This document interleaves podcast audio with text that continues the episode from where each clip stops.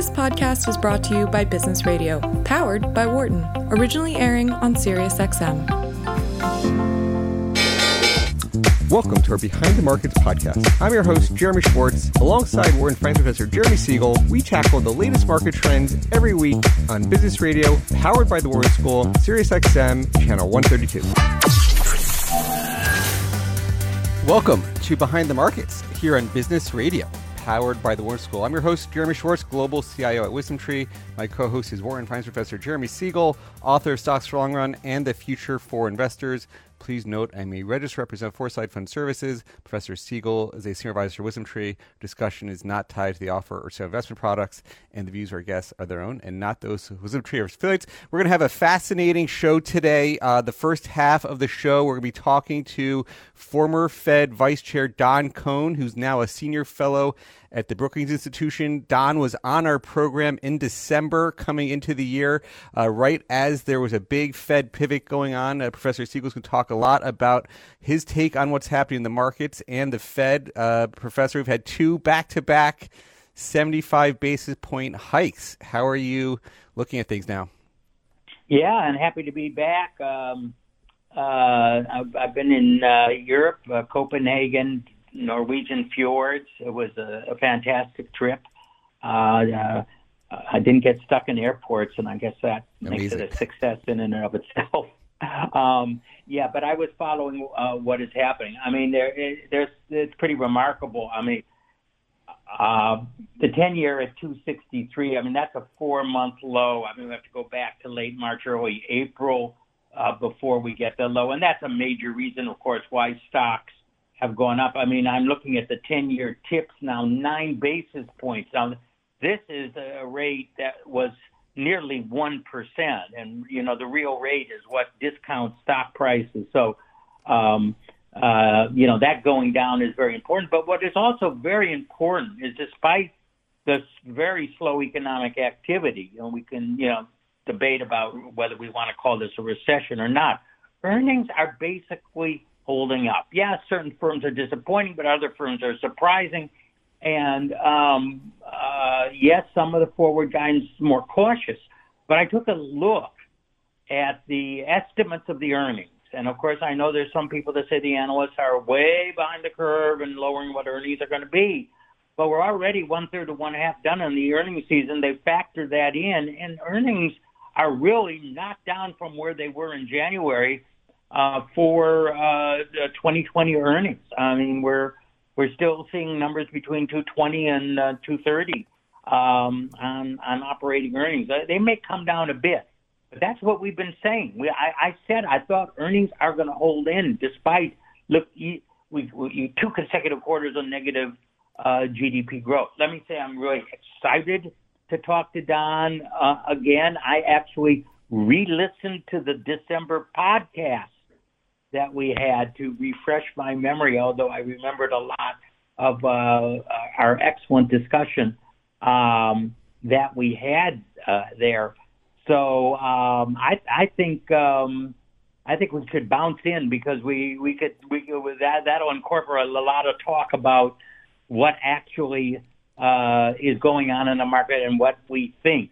Um, so Don, are you there?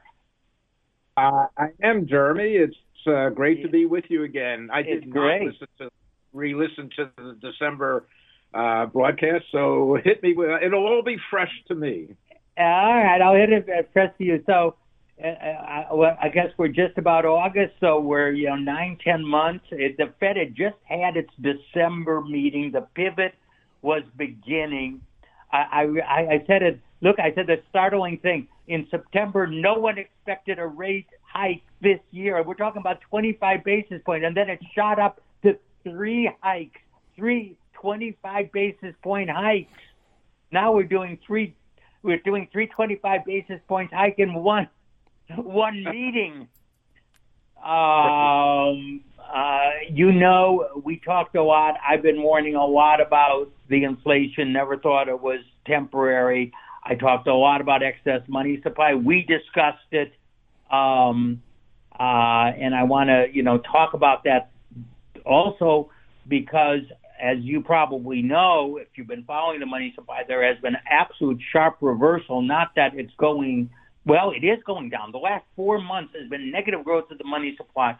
The money M2 money supply, which we just got last Tuesday, um, for the month of June, is up 0.8 percent from December of last year. Uh, and this was uh, the money supply that went up over 20 percent, 25 percent in 2020, and another uh, I think 15% in 2021, and I was screaming my head off saying this is going to be producing inflation unless we slow it down. Not only slow it down, we brought it to a screeching halt. And I began to worry uh, four or five weeks ago of a, of a relatively sharp slowdown. Anyways, I've been talking a lot, Don. I want your take now of the current situation. So I think uh, as we talked in December, the Fed was pivoting because they came to realize, perhaps late and by their own admission, I think a, a strength here is that Jay Powell has said, we were late. We didn't get it. Things haven't turned out the way we thought they would.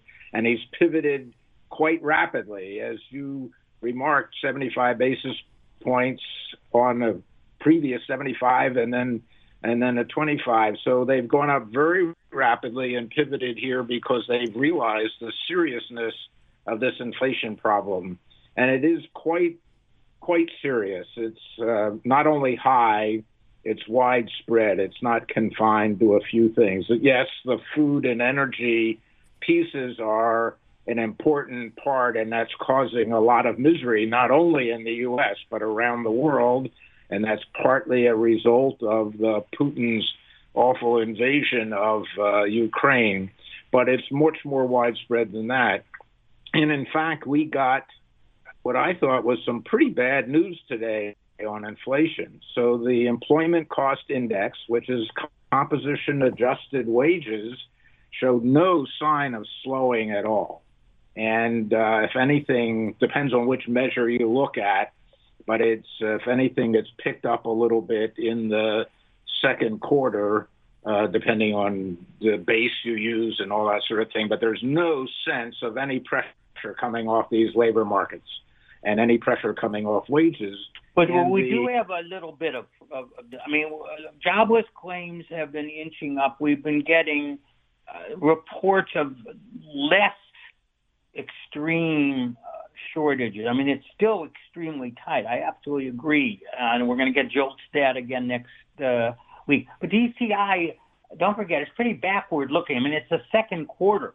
The slowdown has really been the last six, eight weeks. Um, you know, June was terrible. Um, July sort of stabilized, but um, I I actually think that we're going to get official statistic inflation over the next six and eight months because, as I talked about last December, we have a big lag in the reporting of housing inflation. The way they put it in, very different from what they did in the, the 60s and 70s and early 80s. Uh, they they really lag it. So that if you talk to people, Don, and I, I want your opinion in the housing market, they say prices have stopped going up.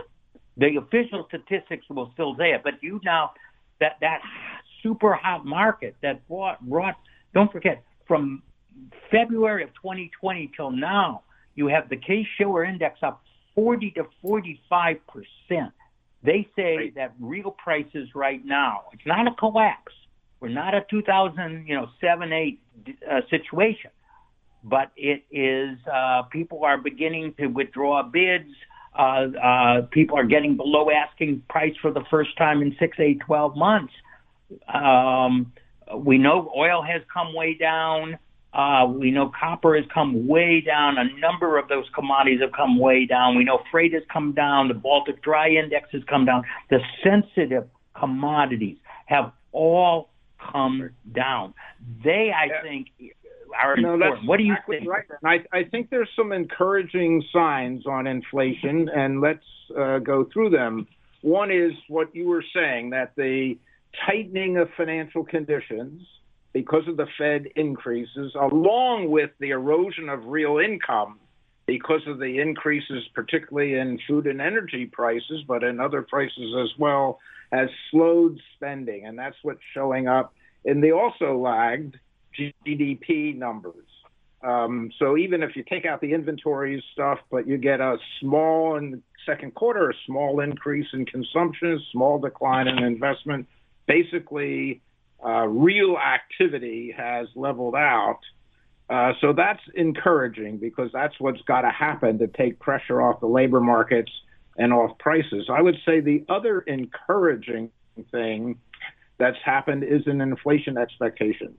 So we've seen on the Michigan survey, which spooked the Fed in June by ratcheting higher. It was revised down a little bit, but it came in in a final number at 2.9, lower in July than in June. This is the long-term expectations, and some of the other measures of longer-term expectations have come off the boil a bit. So activity and expectations are encouraging. But I think, as uh, we were just talking, it's uh, the the problem is in the labor market, and their uh, job growth, or at least on the establishment survey, which is the more reliable one, has continued to be very, very strong.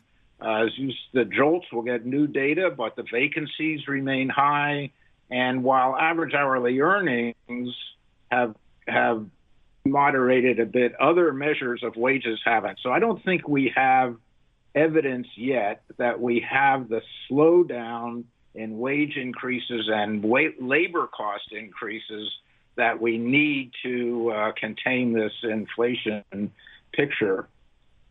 But it's a catch up, uh, Don. I, I think if, if uh, you see here now, after complaining for years that he was so far behind the curve, I get a little worried. How much further do you think he has to go? I don't think he has to go that much further. I think a lot of wages is, is catch up. Don't forget they haven't been keeping up with inflation.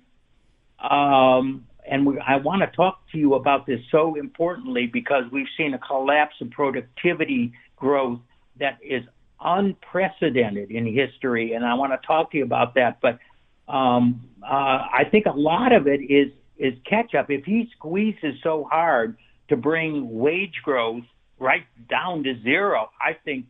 Yeah, well, uh, yeah, but no one wants the economy down to zero. No well, two percent. Uh, I mean, they've they've been falling three, four, five percent below inflation.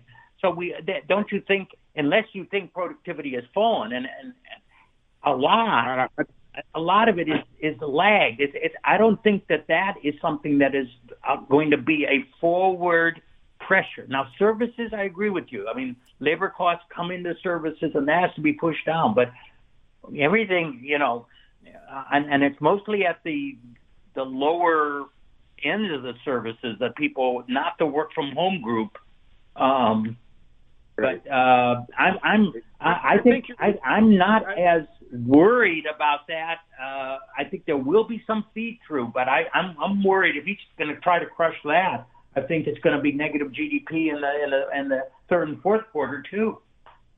Well, I think they have to be forward-looking in their monetary policy, but they also and and I was encouraged actually because Jeremy, I was worried and expressed this concern publicly that they were tying outsized, very large increases in their policy rate to incoming inflation data. And as you were just arguing, that incoming inflation data is a lot of it is very inertial, like in the rental thing. We're talking, and very lagged. And that seemed to me an absolute formula for overshooting and having an unnecessary, uh, unnecessarily severe recession to control inflation. But I was encouraged because Jay Powell said we are looking at activity indicators we are looking at labor market indicators and we are looking at price indicators. So to me, that said their vision was broader than just looking at the inflation things. But having said all that, I do think the situation is so uh, difficult that they need to see actual evidence that inflation is coming off the boil. I mean, inflation, they've been surprised so often. We have been surprised, maybe not you, but me, have been surprised so often about how high and persistent inflation has been. If I were at the Fed, I would want to see some concrete evidence that it was headed downward. Not that it had already gotten to two or even close to two, but that it was headed downward, downward, and there was enough slack in product and labor markets to give me confidence that it was going to get back to two percent. So uh, yeah, but I think it's going to take a long time given the way that index is constructed. And that's why I look at the, the sensitive price indices, which, as you know, have come down quite dramatically. I mean, I, I, I actually, you know, we could talk about whether the, the the way they do the index, which I think is not not right, and you, should, I mean, if they're going to wait for the CPI to start increasing two tenths of percent per month, it's no, I don't think. Given the agree. lag in housing, it's going to be uh, whoa. It's going to so I, years. I, I, I agree with you on that one, but I do think they can't do it purely by projection because the projections have been so bad over the last what do you think, year. So let's talk. Let's talk. Uh, you know, uh, uh, numbers here. How high do you think they have to go? Uh, December Fed funds right now is trading at 328. Um, the Fed funds is 233, so it's less than 1% more. Uh, December 23, the next year is actually 273, 55 basis points low. Um, yeah. I heard that Larry Summers was uh, giving interviews today and thinking it has to go much higher. I don't think, believe it or not, that the Fed funds rate has to go much higher. I don't even think it. All right, so it's two. Right now, Fed funds is 233, and the, they say December is 329. So they're saying another 100 basis right. points between now and then. I actually don't know whether we need to move that far. Uh, well, I I again, uh, again, uh, you must follow the money supply, Don. Are you not surprised? I've uh, with that we've had four months of decline of the money supply. I've looked back at the 75 year history of it, um, and I can't find a period uh, where the money supply has been falling for four months ever. Even during the financial crisis or the 70s and the uh, uh, recessions or the 81, 82 recession, never happened. But you couldn't find a period in which it grown so much in the year and a before, half before. Correct. So, but you think so the, I the, think the question is, should we accept that, what's in the pipeline or slam on the brakes, cause right. a recession? So um, what, and we had this. What do you want to do? I, I think you accept a lot what's in the pipeline, and you, you, you, you know, which again is partly lagged, and um, uh, uh, you know, maybe as a result, you don't need that much more. Uh, clearly, the market. Don't forget the December Fed funds rate was a good 30, 40 basis points higher just a, a month or so ago before this real softening in the economy took place. And I think that uh, uh, what the market, the stock market wants to see is that the, the Fed, as you say, is cognizant of, of the online real indicators and just doesn't look about, oh, I'm going to wait until I see one tenth, two tenths again on CPI uh, before I, you know, stop hiking. Um, so I, I how high do you think they have to go, uh, Don? How high do you think they on, have? On, on the money on the money supply, Jeremy, here's the way I was looking at it, and I think this came up last December. I think that big growth in the money supply was evidence that the checks that the government sent out in 2020, in what was it, March of 2020, March, April yeah. of 2020, and again in March, April of 2021, a huge proportion of that just got deposited in people's accounts. But that's and, probably because the Fed bought it and gave them the money to do that. Otherwise, well, that money well, I mean, would the, not have the come federal, out. The federal government sent them the checks, and they deposited the checks in their bank accounts, and that would have happened whatever the Fed was doing. Now the no, Fed. I, I disagree, Don. I disagree. I disagree. They would, they would run a huge deficit. The Fed said, "I'm not buying it." They'd have to go to the bond market and borrow it, and the interest rates would have gone up much earlier, which you and I agree on should have happened. Right. So I agree. So the Fed enabled the government to fund those deficits at lower rates than they would have if the Fed weren't buying those securities. That's correct. Yeah, zero what's happening I mean, right now, and you can see it in the savings rates that were published today, for example, as people are beginning to draw down those accounts in order to support their spending. So the excess savings is being used. So I wouldn't draw a straight line.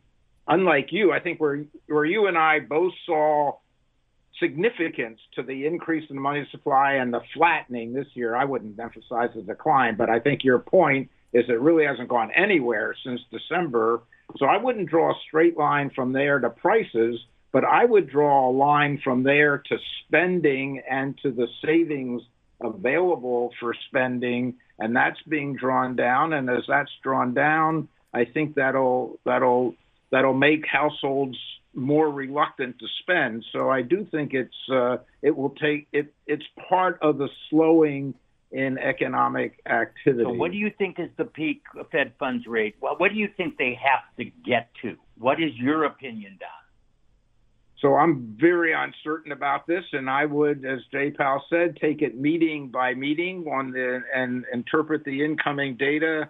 I think the market and uh, Jeremy Siegel have too low a number in there. I think they'll have to get up towards four. I don't think, but I don't know. So the first thing I would say is I don't have any idea. No one has any idea.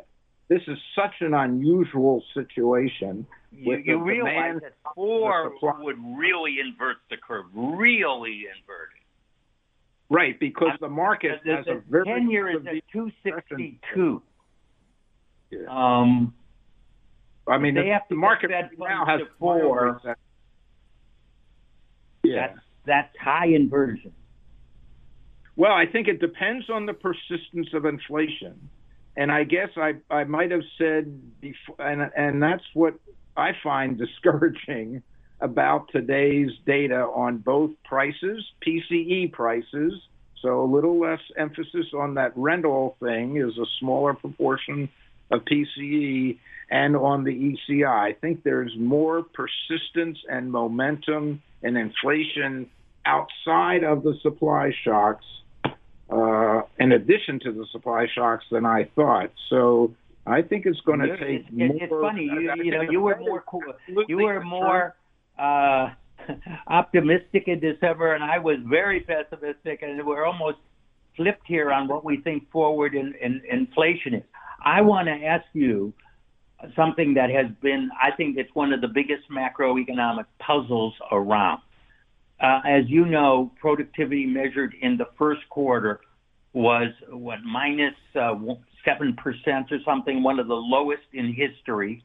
I'll actually get the number um, for you. I should I should have it. And now with the GDP and we, uh, look at as you said, we have job growth and negative GDP in this quarter. We're going to have another strikingly negative productivity.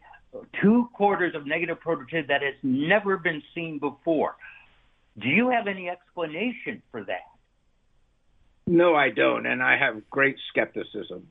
So I th- I, I agree with you. It is a huge puzzle, and uh, I mean, I guess one point would be there are over the last year and a half, two years of pandemic, there have been huge shifts in where economic activity has been from the goods sector, services, buy at home, buy in the store. I mean, there are all kinds of things going on.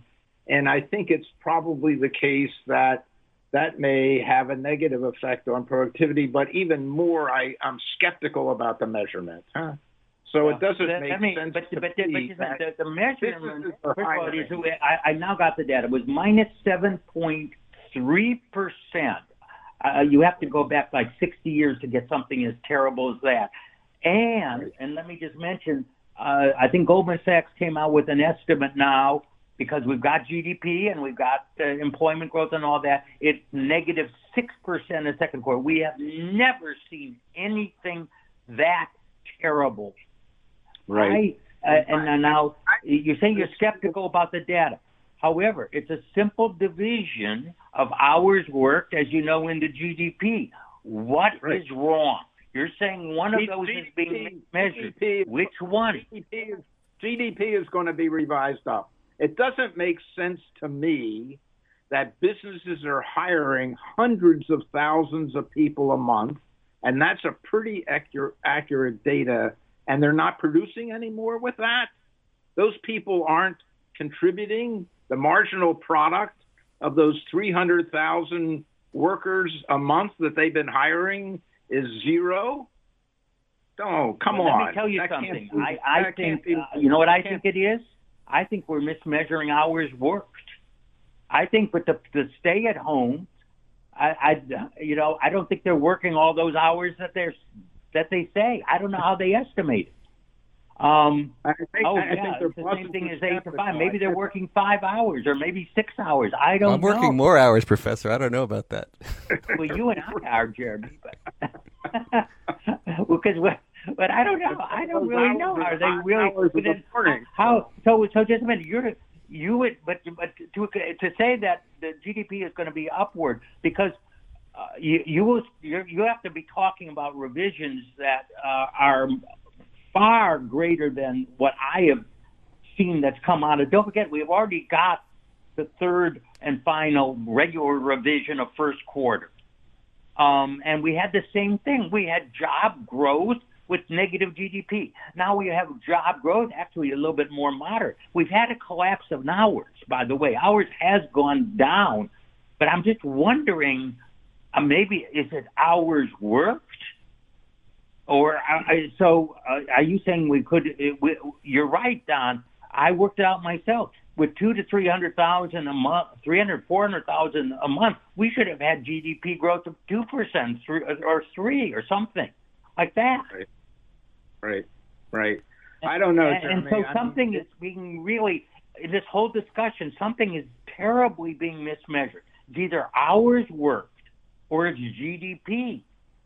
Um, Would I- change the narrative totally if we're in a recession. Right. I mean, and, and and and if it's of course if it's GDP, then we're not in a recession. If it really should be plus two or three, um, and and all this discussion about that, I I I I I just regard this as something that I mean, I, these are not minor numbers. Something Yeah. is being hugely mismeasured here. Yeah, and I, I guess I my understanding is that the employment report, the establishment report, is usually pretty accurate and not revised. So I was putting more confidence there. But you may be right about the hours. But I we agree something's being mismeasured. What, Something- we, what we don't know is what it is and what the consequences of that are. And I would say just to support or uh, an, an an aspect of what you're talking about, this negative growth in productivity, and what I was talking about, the big growth in wages, is unit labor costs are skyrocketing. So if those two data points are right, and people are getting paid a lot more per hour, but their productivity is declining, But no, but in real terms, they're paying less per hour. Don't forget that's a nominal figure. Real wages have gone down. Now I'm saying real wages may not have gone down. They're just working less hours. okay, Maybe possible. therefore they're I was you, you see my my explanation is if if in fact they're working less hours then you can explain why real wages are going down in other words they're being paid to work 8 and they're working 7 or 6 Right. and so their real wages actually haven't gone down as much as the data shows which is a dramatic decline in real wages right So it would be interesting. Here's here's get one of your graduate students working on this. So one thing would be to look at how this differs in those sectors in which people are actually at work yeah and those Yeah, in which exactly. they're working from home. So if Yes, if you to, but your I, I would say that this hypothesis is the this this is, home this is just such a huge puzzle. measured productivity is, right? It means policy. It's it's relative to what the Fed is going to do, and relative to an awful lot. Um, let me just say, and I'm going to poke fun a little fun of you. You wrote a recent article. It was in April. Two cheers for the Fed. Was that? Is am I right? Yes, that's correct. Well, yes. uh, could I change the uh, title to two jeers for the Fed?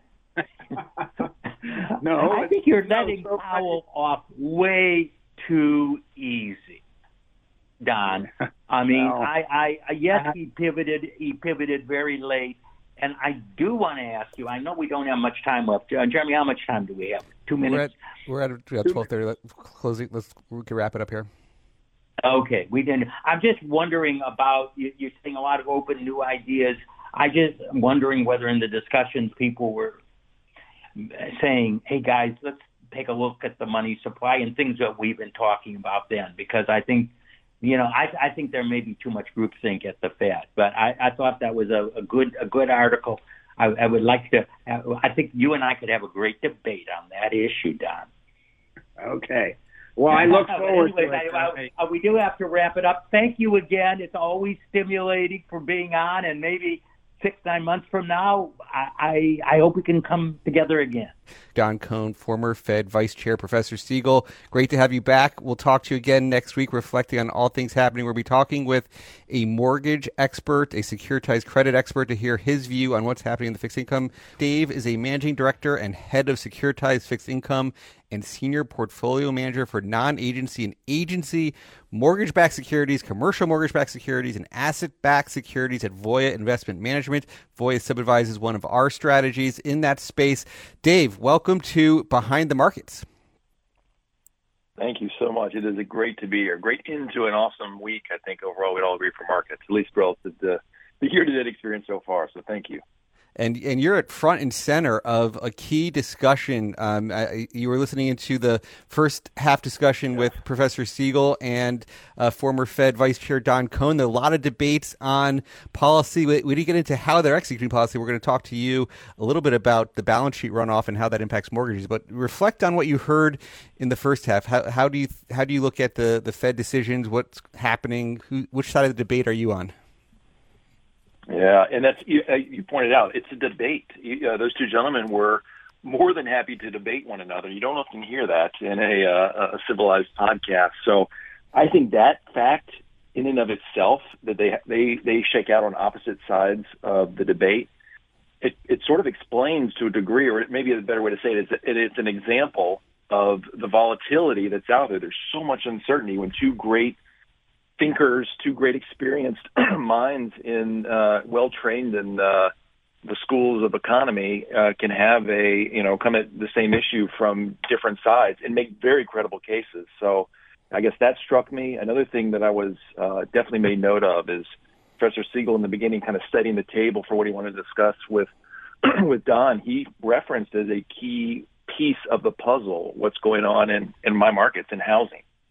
Um, so the impulses from housing, which have, have always been a strong piece of the economy, they are extremely relevant in this in, the, in that broad debate.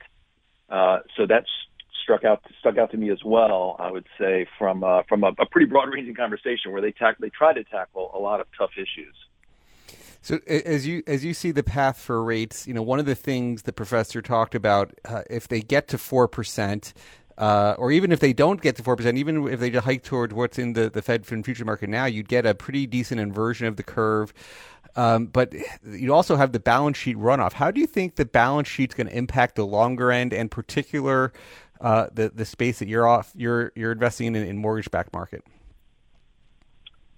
So there's two there's two sort of conflicting sentiments almost that I've got on that piece. Uh, on the positive side, the way that the Fed has guided us on this, the transparency that underlies their plan, uh, there's almost a moderate, moderate uh, sort of feel in my assessment to the way that they've um, they've talked about this plan and how it's on autopilot. It's behind the scenes. The real focus and the real lever that they've got to, to push down demand is on the rate side.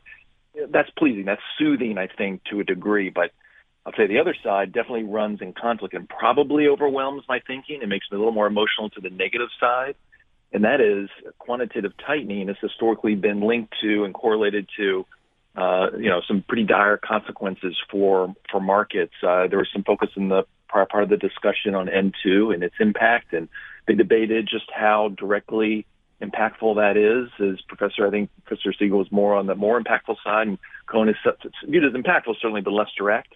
Um, I think this quantitative tightening piece it fits into that part of the discussion to a degree, and so I, there is a element of fear that as we progress uh, down this path that the Fed's put us on, you know, we're going to be doubling uh, the degree to which runoff's going to be allowed to occur uh, from the Fed's balance sheet here. What in another, I believe, a uh, month or two months now.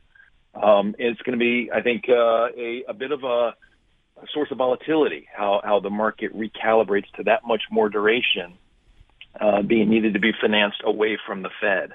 So I think that I, I, painted kind of a conflicting picture there, but in the end, I think that that piece of it is probably a, a source of more volatility as the year progresses rather than less. Yeah, particularly what was going on in the last six weeks as the, the 10 years gone from 350 back down to the 267. There's a lot of volatility there, uh, and, and perhaps yeah. uh, more coming, more supply coming back to the market. You might see rates pressure higher. What? How do you think about the value in the mortgage market? Like, what, where is is today? You know, you've seen yeah. high yield spreads widen out dramatically, and then last few few weeks they've they've tightened a bit. But how would you say the spreads that you're seeing in in the asset back market market. Talk through what they are today, what they are usually. What, what kind of value do you see? Okay, excellent. So yeah, there's a lot of different pieces in our universe and securitized, needless to say, with varying risk profiles on the agency side that clearly would be, I think, on the kind of lower risk profile given the government uh, implied government guarantee on those instruments. But yes, yeah, so bleeding over into or or transitioning a little bit over into the the, the pieces of the market that do have credit risk. You referenced ABS. There's a number of acronyms I could throw at you as well. CLOs, non-agency RMBS and CMBS, both non and agency CMBS.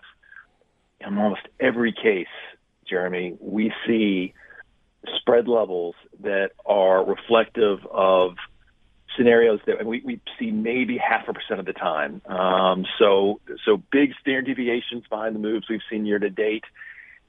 It doesn't always equate to great risk adjusted returns. There are sources of uh, uncertainty as we as we teased out from the last conversation in the economy and you know that's going to manifest over time one way or the other um, either positively or negatively. Uh, and so we have to handicap you know where where are those better risk adjusted returns? And I'll, I'll I'll profile a couple places where uh, we think things have gotten overly distorted uh, and, and, and, and I think have completely dismissed the positive underlying fundamentals. Uh, one would be in various pockets of the non-agency RMBS market. There's two subsectors in particular I'll just name briefly. We can get into them in any level detail you like.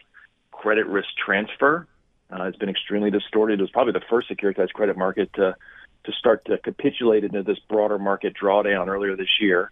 So an epicenter of all, I would say, and we see that cash flow there is underappreciated and and probably overly discounted.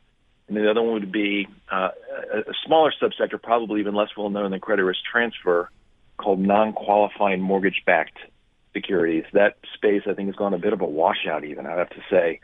So those pieces of the market we view as particularly distorted uh, and attractive on the resi side, and like the CMBS side, you name it. And that part of the market has really suffered amidst this drawdown. We would highlight though um, parts of that market where the collateralization is provided by the underlying property type of multifamily buildings. So there as well, we would I would point to a place where the the cash flow has been overly discounted amidst all this noise and volatility, and a place where we see uh, significant value. I, I, I could go on, believe me, on that question. Yep. That's a great open-ended one, but I'll, I'll yep. stop with that. Well, so let's give some definition to these for people who. There's a lot of acronyms for people listening in their in their cars. The general public here. Let's talk. Define some of those terms: non-agency RMBS, credit risk transfer, and the others. Give people a little bit more color. What are those markets mm-hmm. that you're investing in? Absolutely. It's in many ways Main Street America. So we're not talking about corporate credit here where we're mapping to a particular company and a management team and an industry and all those unique dynamics there that oftentimes can feel fairly removed from our day to day. So securitized markets definitely connect broader with what's going on in our day to day lives. As we, as you said, drive down the car in our in our in our automobile, that would be a, a, an example of a loan obligation. If you've got a loan in your car, that would likely collateralize uh, an ABS instrument, an asset-backed security. Um, using that example, there we would tie that part of our market most closely to the consumer and, and how they make credit decisions, whether they're borrowing, whether they're making repayments or not making repayments. Hopefully, that's not the case, but that would be a piece of our universe. Um, non-agency RMBS, which stands for residential mortgage-backed securities. Perhaps predictably, those are instruments that are backed by or secured by your house.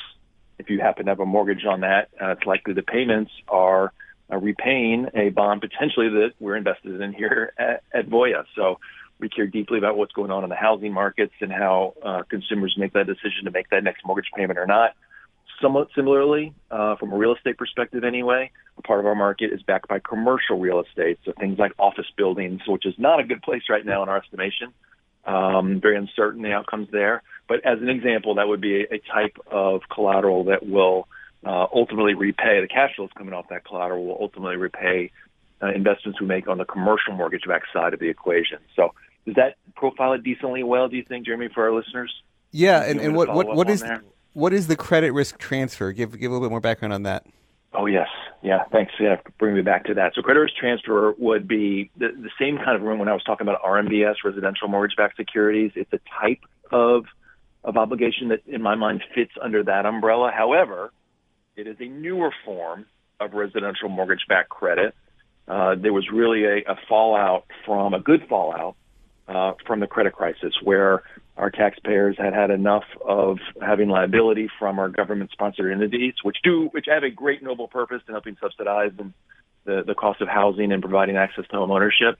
But ultimately, we needed to get the taxpayer away from having to bear the risk associated with potentially going through times like the credit crisis, where uh, you know, there will be periods uh, in, in, in the economy where home housing does not do particularly well, and there could be losses that had to be had. So this market uh, uh, was created to help transfer some of the risk that the GSEs originate, uh, get it away from the taxpayers more into the hands of the private markets, where they can do sophisticated approaches to taking that risk and hedging that risk, and it off when, when appropriate can better uh, be equipped to manage that risk over time. That's what credit risk transfer markets uh, stem from.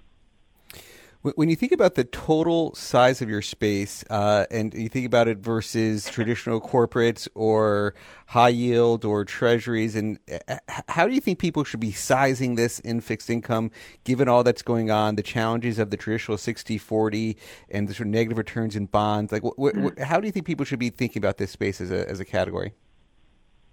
That has been, I would tell you, in my quest to help deliver securitized credit exposure to Voya's franchise, uh, which I think I honestly do believe as a is a noble quest. I think this is a a, a, a tremendously unappreciated way to diversify your fixed income exposure by and stay liquid. Uh, so it's underappreciated, and the size question I think helps get people a little more comfortable that perhaps those that's not top of mind they haven't heard about it beyond my main street kind of hopefully um, dispelling some of the mystique around the space. Hopefully, the size piece can can also help kind of nail that down as a place that you should absolutely consider as an allocation. And, and if you were to total up all those different food groups that I profiled earlier, uh, you get to over three trillion in outstandings. And if you layer in the agency side of the RMBS market, which is the granddaddy, that's another nine. So you're over, you're well over 10 trillion um, uh, over 12, yeah, well over 10 trillion, over 12 trillion in total across those food groups, which would put you in excess of high yield, EM, uh, bank loans, uh, and you start to compete even with investment grade corporate credit markets. So it behooves you, I would say, from a size perspective, to take advantage of a well-selected, managed portfolio of risks from that market. Uh, particularly if, if you buy into the fact that ultimately the risks we take are imminently understandable uh, on a day-to-day, month-to-month basis. That help? Perfect. Uh, and, and, so, and, and, in terms of when you think about the, you know, building a portfolio, um, and, and so, so, there's a number of places that focus just on mortgages. You guys are thinking about asset backed generally. Uh, is is there places uh, you, you you also mentioned commercial mortgage backed is mm-hmm. tricky for how for the office space. Um, and as, as a remote first organization, I understand why there. But is, are there places, other places of risk you see bubbling up? Is is uh, anything that on the asset back side or, or others yeah. that you're thinking about? Yeah, one thing in particular that I think would probably be useful for folks to hear about where we're seeing signs of stress, some of the the early fallout, if you will, from the Fed's campaign to remove financial accommodation. We're starting to see it, the, unfortunately, I have to say, at the lower end of the consumer base. Um, so we, in, across the country, we've got a range of, of income profiles and a, a range of um, uh, experience uh, for folks managing their balance sheets and managing their in, their income. And uh, and so we have just a, a range of credit profiles, bottom line, that fall out from that. And the lower uh, income, and I would also have to say younger parts of our society who haven't had the experience in dealing with unique economic environments, which we are certainly in now. I think everybody would agree, and really have been since uh, since the pandemic began. Um, there, we are seeing definitive signs of stress. We are seeing, even against the backdrop of unemployment rates at historically low levels, wage growth at uh, historically above trend levels, at least at a nominal pace. We are still seeing uh, default levels come higher for those those cohorts of society on their unsecured consumer loans specifically. I'll tell you what I mean by that in a second. That those levels of defaults are now uh, well in excess of what the run rate was pre the pandemic.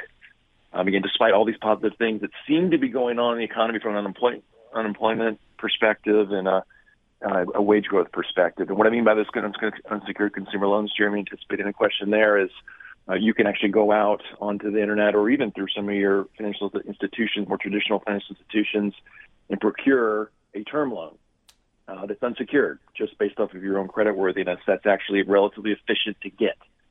We have always viewed that as perhaps one of the more vulnerable parts of the consumer's balance sheet, an instrument that they may deprioritize amongst the other obligations they've got in periods of stress. Uh, now, are we in a period of stress? That for the longest time it's been no. Now it seems like we are, as indicated by that metric. So that's one place we definitely have our eye on and are trying to be very defensive with how we take risk there in particular. And, and I think there's some macro things, some signaling that's uh, probably useful to take away from that.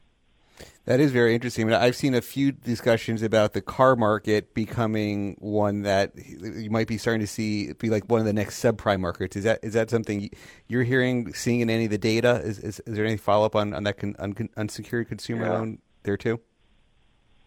I would tell you or concede to you that that was a a place where we saw more pain coming than than has actually materialized. In other words, we were overly defensive too soon there. Uh, we moved in anticipation of what we thought would be a a lower price environment for both new and particularly though used cars sooner than later over the course of the year.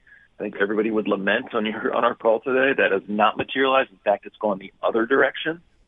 Um, and and we thought that that would that would fuel if, if if all of a sudden we were driving around in our cars, we're starting to sense this collapse in values and you're paying if you have have, happen to have had to finance that purchase of your car, if you're if you're making a sizable loan payment on that sizable cost of the or value of the vehicle that you purchased a year, two, three years ago, whatever it may be, that might cause the marginal borrower to elect to make payments on other obligations rather than that car, allow it to be repossessed, uh, probably not cost them too much on their credit score if they are indeed making that decision. They probably already have a a lower credit score and potentially downsize into some, a, a lower priced vehicle with a smaller payment.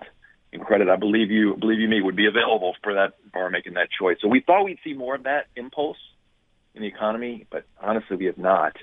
If anything, the delinquency experience we've seen for that part of our universe has only really just started to moderate uh, and get back to levels close to what they were pre-pandemic. So there's probably a signal there, Jeremy, as well, that's macro in nature, that there is still cash in the system overall. Consumers have have some additional wherewithal to continue to make payments, to continue to buy cars, and support that side of the economy. And it probably doesn't hurt uh, in a somewhat perverse way that there still is a shortage of chips that causes that keeps production relatively low there. So if you're thinking about downsizing, your your your your potential opportunity to do so may be a little more limited, or at least feel more limited to the average consumer, and that's probably helped on the margin keep those keep those that signal that delinquency signal a little bit lower, more moderate than otherwise would be. Let me t- we talk quickly on you know if you think about the market you're investing in the big uh, sort of ETFs and, and traditional exposures are index based mostly focused on mortgages. You guys take sort of an active approach and are combining these other asset backed opportunities with mortgages. Do you want to just give two minutes on as you see the challenges of a traditional index approach versus what you can do actively any any commentary on, on that? Yeah actively this very vibrant dynamic uh, economic backdrop, and I'm sure other people would have more negative things to say about the uh, market backdrop we've been in, how volatile it's been. But in a world like that, your ability to be more dynamic and have access to a broader opportunity set, and again, actively manage that, as you so put that word, uh, is uh, of extreme value to, to our clients. Uh, enables us to take some of these these these more micro signals that we're able to get from this broad array of submarkets and places we can take risk and really put them to work for clients in a real time basis as opposed to being forced to kind of follow more of a agnostic benchmark oriented approach to to, to to, managing and taking risk. There, your active risk obviously is extremely limited in how you can react to those signals. Uh, so, an approach like ours, we think that you know we can add a lot more value to our, our clients. And believe me, we're highly motivated, of course, uh, to, to do so in that quest. We view it as a as a as a you know a morally good thing to do. Um, so day to day, we're incredibly uh, passionate about being able to do that, and and we think we I think it, we think it's reflected in the results. Uh, and if I if I just did a few rapid fire questions, uh, how do you think where, where, do you think we end the year on Fed funds? Three and a quarter. Three and a quarter, and and spread and and spreads to your universe is, is a sort of quick uh, average, and, and where do you think we end? On the agency side, right now we're about 100. I bet we end up about 125, so modestly wider. Uh, and then outside of agency side, on the securitized credit piece, I'll take a representative market there. I talked about CRT. M2s right now, oh goodness, are 450 area. I bet we end up that piece of the market 450, so modestly wider. Very but that carry out earns that. Keep that in mind. Carry out earns it. Yep. Very interesting, Dave. Um, you know, we didn't. We, we, the professor and Don Kohn went a little bit long, so we, a little bit shorter. But uh, I appreciate this conversation. A lot of interesting insights for uh, a, a, great, uh, great day to, to come talk about this on on Behind the Market. Thank you so much for for joining us. Absolutely, my pleasure. We've been talking with Dave Goodson, who's the head of securitized fixed income as senior portfolio manager at Voya Investment Management. We had a great conversation with Professor Siegel, Don Kohn, thank our producer, Patty Hall, our sound engineer, Chris Tukes. I'm Jeremy Schwartz. You can listen, listen to us on our Behind the Markets podcast. Have a great week, everybody. Thanks for listening to the Behind the Markets podcast. If you want to learn more about WisdomTree, visit wisdomtree.com. You can also follow me on Twitter at Jeremy D. Schwartz. I'd like to thank Patty Hall for producing our live program on SiriusXM channel 132 and our podcast producer Daniel Bruno. Join us next week for another edition of the show. For more insight from Business Radio, please visit businessradio.wharton.upenn.edu.